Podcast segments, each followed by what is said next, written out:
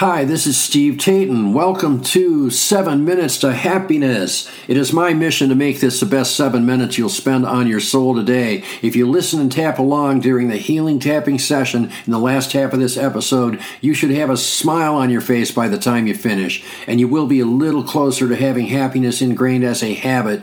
If you want to learn more about tapping and get the most out of this podcast, check out our website, 7minutestohappiness.com. And remember, it only takes takes seven minutes a day to reboot your brain for happiness. Let's get started.